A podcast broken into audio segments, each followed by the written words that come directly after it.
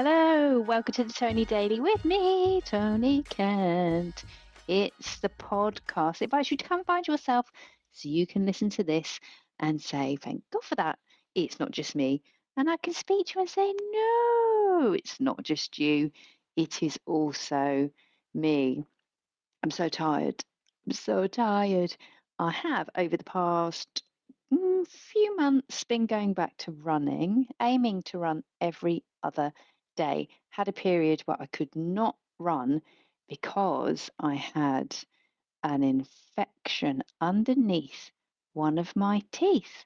And I'm telling you now, having a swollen face and a painful mouth is not my idea of a good time. And I got prescribed these painkillers, which I had to stop taking because they were so fucking strong that they made me feel abnormal, um, even more abnormal than usual. I um, remember after having the children, I had diclofenac or diclofenac, diclofenac, which is powerful, but you don't realize how powerful it is until you stop taking it. So there's that one. But this one I got prescribed. Holy shit. Um, I had that plus amoxicillin, which I was very disappointed that I didn't get the liquid banana flavored medicine. I just got tablets. And the combination of antibiotics and these painkillers was a no no. So it's been lovely to actually get back out running again. And I thought, oh, I'll go a little bit further today. But I made a couple of mistakes, both of which were related to the route that I chose to run and the time that I chose to run and the company that I selected for my run because um, I can't really, when I get to have a run by myself, it's a luxury. That's luxury running when you can run by yourself because if you run and you have dogs, it seems wrong to go for a run and not take a dog with you. So I thought, well, I'll take Luna. Why not? Little Luna, Luna Boona.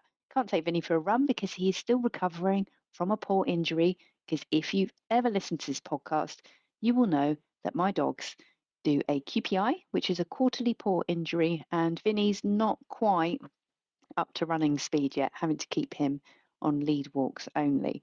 So I took Luna with me and I thought, I'll do a longer run today. I'll have a little change from my usual route. And I went past, um, I'll see if I can find this episode and I'll put a link to it in the show notes.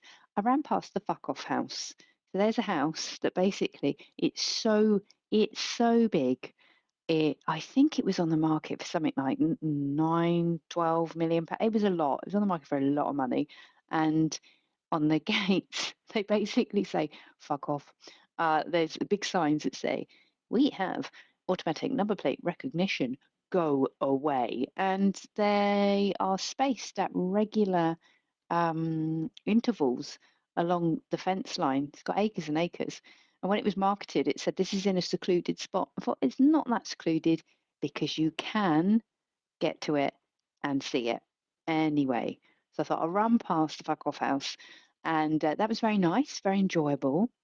However, I forgot that the recent weather means, and if you've got hay fever, maybe just look away now, turn your audio off now for a minute or so.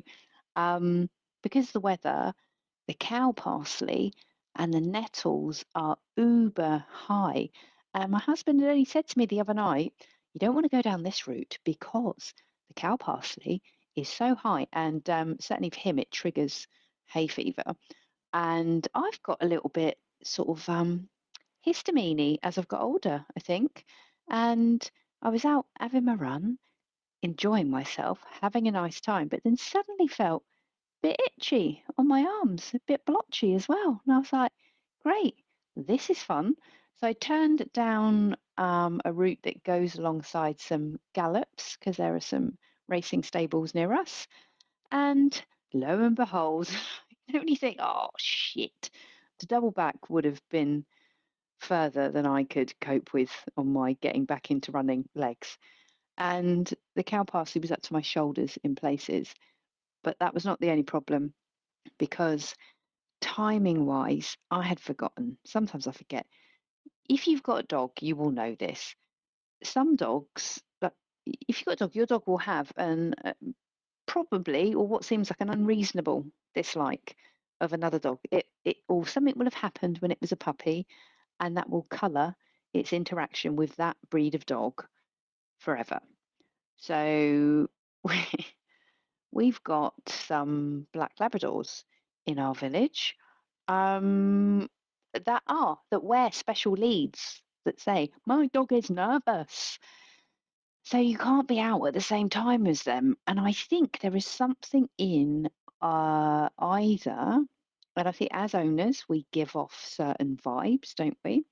And there must be something in the demeanour of the owners, and I include myself in that. Because if I see these dogs, I go, oh, for fuck's sake. Because I know that my dogs will then start barking. There is something going on in everybody's demeanour with these animals that means that barking and potentially lunging is going to occur and not in a lunging way like I need to try and stretch my jeans out in a I want to get I just want to get close to you.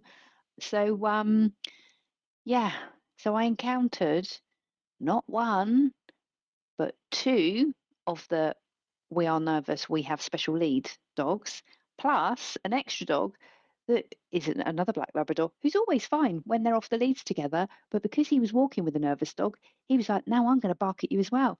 And everybody's in the nettles and trying to make way for each other and holding their dogs close. And, you know, I mean, there are bigger things going on in the world. But you know, when you thought, I'm going to have a lovely run today, and then you just go, oh man, I wish I'd either chosen a different route or not brought my dog with me. And I'm sure there are people like, you can train your dog to be, uh, what's the right word?